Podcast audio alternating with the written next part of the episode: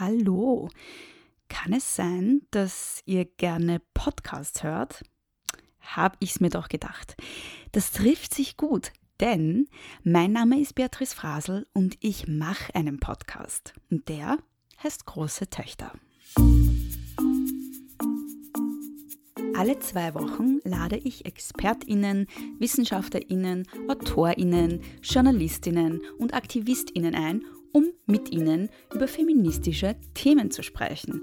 Egal, ob es um den Gender Pay Gap geht oder um Periodenarmut oder um Schwangerschaftsabbrüche, alle Themen aus dem Bereich Gleichbehandlung, Frauenpolitik und Feminismus sollen bei Große Töchter einen Platz haben. Und zusätzlich dazu gibt es dann noch kürzere Kommentarfolgen, die heißen Bär Senf und in ihnen gebe ich, wie der Name schon sagt, meinen Senf ab, denn ich muss mich halt auch immer wieder aufregen. Wenn ihr findet, dass das gut klingt, na dann hört doch mal rein. Große Töchter-podcast.at oder überall dort, wo man Podcasts hören kann auf Apple Podcasts, auf Spotify oder auf Google Podcasts oder wo ihr eben diesen Podcast gerade hört. Große Töchter, der feministische Podcast für Österreich. Ich freue mich auf euch.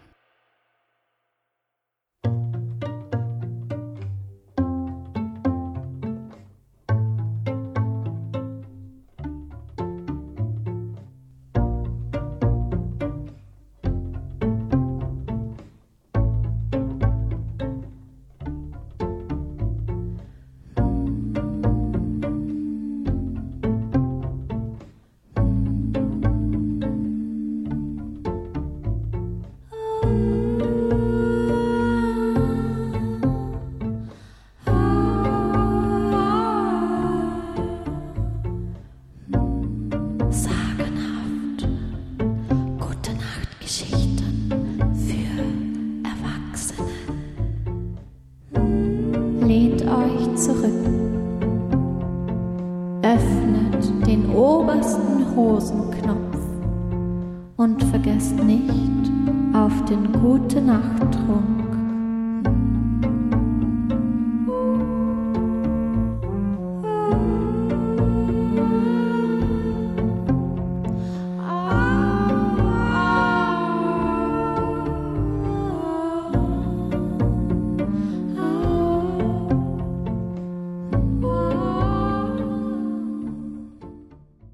Wir lesen aus Das Decameron von Giovanni Boccaccio. Entstanden 1348 bis 1353. Mit freundlicher Genehmigung des Fischer Verlags.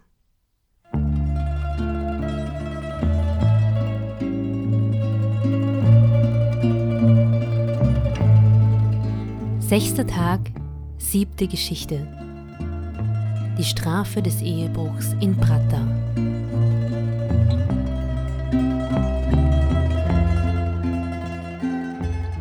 Madonna Philippa wird vor Gericht gefordert, weil ihr Gatte sie mit ihrem Geliebten erwischt hat. Durch ihre geschickte und lustige Antwort kommt sie aber frei und veranlasst eine Abänderung des Stadtrechts. Vier Meter schwieg, und noch lachte jeder über den wunderlichen Grund, durch welchen Salza den Adel der Baronci über den aller anderen erhoben hatte, als die Königin dem Philostrato zu erzählen gebot.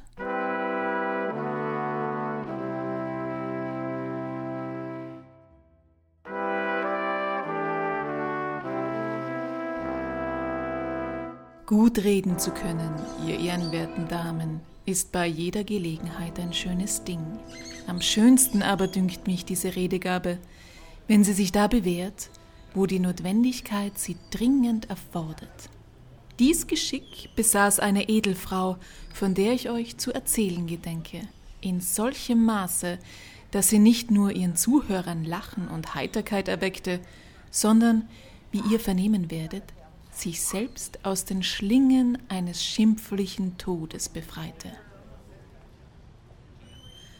In der Stadt Prato bestand einst das in Wahrheit ebenso grausame wie tadelnswerte Gesetz, dass eine Ehefrau, die ihr Gatte im Ehebruch mit einem Geliebten antraf, ohne den geringsten Unterschied genauso verbrannt werden sollte wie diejenige, welche dabei ertappt wurde, dass sie sich dem ersten Besten für Geld preisgab. Während dieses Gesetz noch in Kraft war, geschah es, dass eine adelige und schöne Frau, die Madonna Filippa hieß und verliebter war als irgendeine andere, eines Nachts in ihrem eigenen Schlafgemach von Rinaldo dei Pugliesi, ihrem Gatten, in den Armen des Lazzarino de Guazzagliotri, eines jungen und schönen Edelmannes aus derselben Stadt gefunden wurde, den sie liebte wie ihr eigenes Leben. Bei diesem Anblick geriet Rinaldo so außer sich, dass er sich kaum bezwingen konnte, nicht über sie herzufallen und sie zu töten. Und wäre er nicht wegen der Folgen besorgt gewesen, so hätte er dem Ungestüm seines Zornes gehorcht und also getan. So enthielt er sich zwar dieses Verlangens, begehrte aber stattdessen von dem grausamen Prateser Gesetze den Tod seiner Frau, den zu vollstrecken ihm selbst verboten war. Da er nun ein ziemlich ausreichendes Zeugnis hatte, um den Fehltritt seiner Frau zu beweisen, verklagte er sie, ohne besseren Rat anzunehmen, sobald es Tag geworden war, und ließ sie vor das Gericht fordern. Die Frau, die gar kühnen Mutes war, wie man dies bei allen zu finden pflegt, die in wahrhafter Liebe entbrannt sind, beharrte, so nachdrücklich ihr auch von vielen Freunden und Verwandten abgeraten wurde, auf ihrem Vorsatz zu erscheinen und lieber mit dem Geständnis der Wahrheit starken Geistes zu sterben, als nach feiger Flucht in der Verbannung zu leben und sich dadurch eines so edlen Geliebten unwert zu erweisen, wie es der war, in dessen Armen sie die vorige Nacht verlebt hatte. Sie erschien also mit einem stattlichen Gefolge von Damen und Männern, die ihr alle zu leugnen rieten vor dem Podesta und fragte diesen mit furchtlosem Blick und fester Stimme, was er von ihr begehre. Als der Podesta sie ins Auge fasste und gewahrte, wie schön sie war und wie viel edlen Anstand sie besaß, und als er ihren Worten zugleich entnahm, welch hohen Sinn sie hegte, fing er an, Mitleid mit ihr zu empfinden und sich zu sorgen, dass sie Dinge bekennen möchte, um deren Willen er durch seine Ehre genötigt wäre, sie zum Tode zu verurteilen.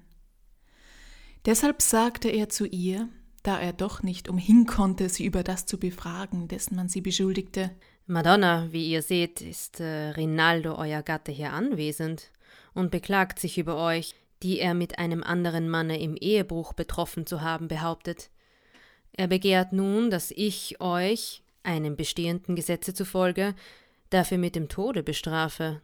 Ich kann dies aber nur tun, wenn ihr selbst euch schuldig bekennt.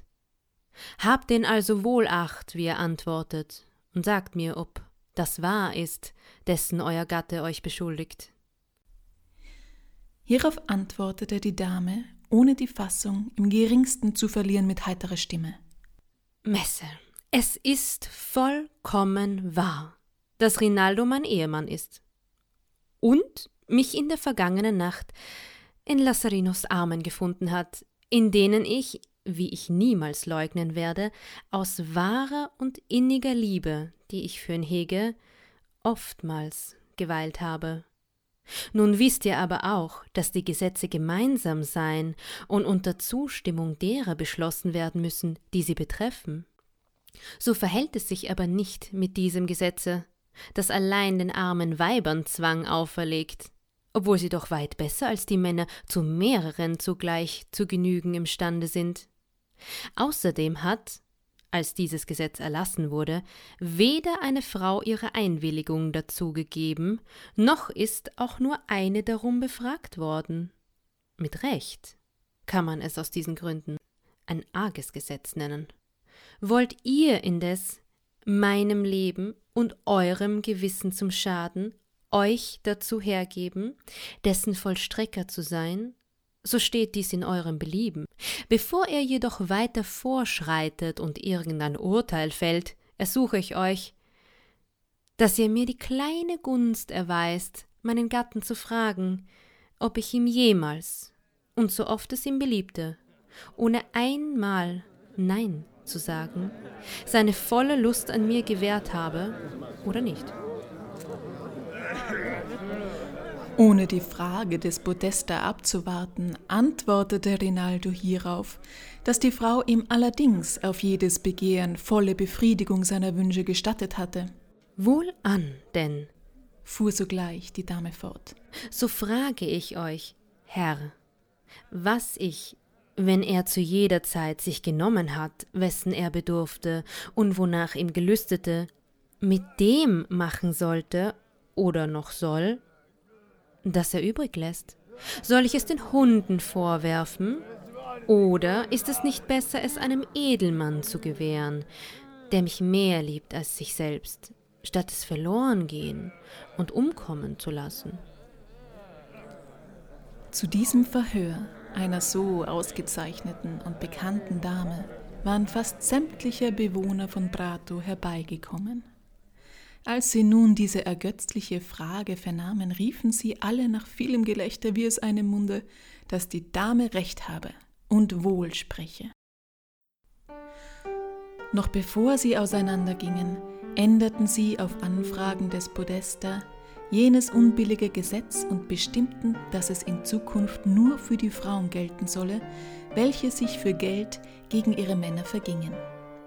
So verließ denn Rinaldo, beschämt über sein törichtes Unternehmen, das Gericht. Die Dame aber kehrte fröhlich und frei, als wäre sie vom Scheiterhaufen erstanden, siegreich in ihr elterliches Haus zurück.